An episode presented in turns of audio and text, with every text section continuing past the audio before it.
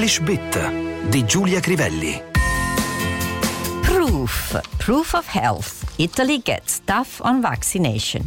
Molti quotidiani europei hanno parlato della grande diffusione dell'influenza nella maggior parte dei paesi e di come, con notevole ritardo, si stia cercando di far capire l'importanza della vaccinazione.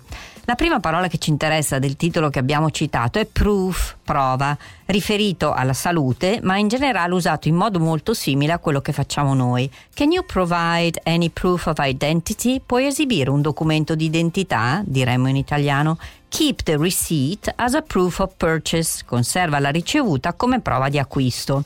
L'onere della prova si dice burden of proof e a guardar bene la scelta inglese è più forte della nostra. Burden è un peso schiacciante più che un onere. Usato al plurale significa bozze. She had just received them from her publisher and was very busy checking the proofs of her latest novel. Le aveva appena ricevute dal suo editore ed era molto impegnata nel controllare e rileggere le bozze del suo ultimo libro, sottointeso, prima di dare l'ok per la stampa.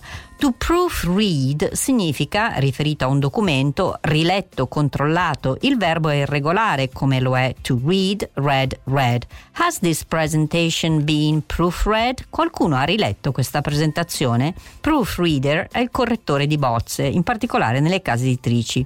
Waterproof, letteralmente a prova di acqua, viene tradotto con impermeabile, mentre è più difficile tradurre windproof, diciamo antivento, ma non è esattamente la stessa cosa.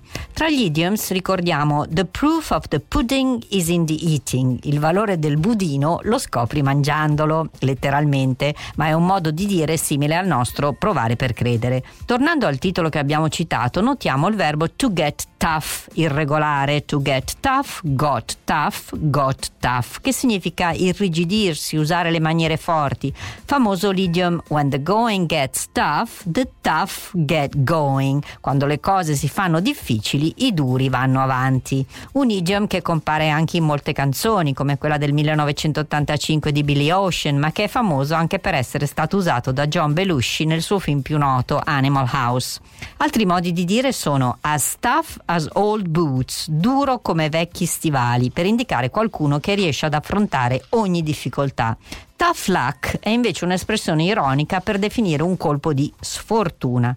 Tra i phrasal verbs c'è tough it out, che significa mantenere la calma e affrontare una situazione complicata. I know it will be painful, but you have to tough it out. Capisco, sarà doloroso, ma devi farcela. To toughen, regolare, significa indurire. The government is considering toughening up the law on censorship. Il governo sta pensando di inasprire la legge sulla censura diremmo in italiano.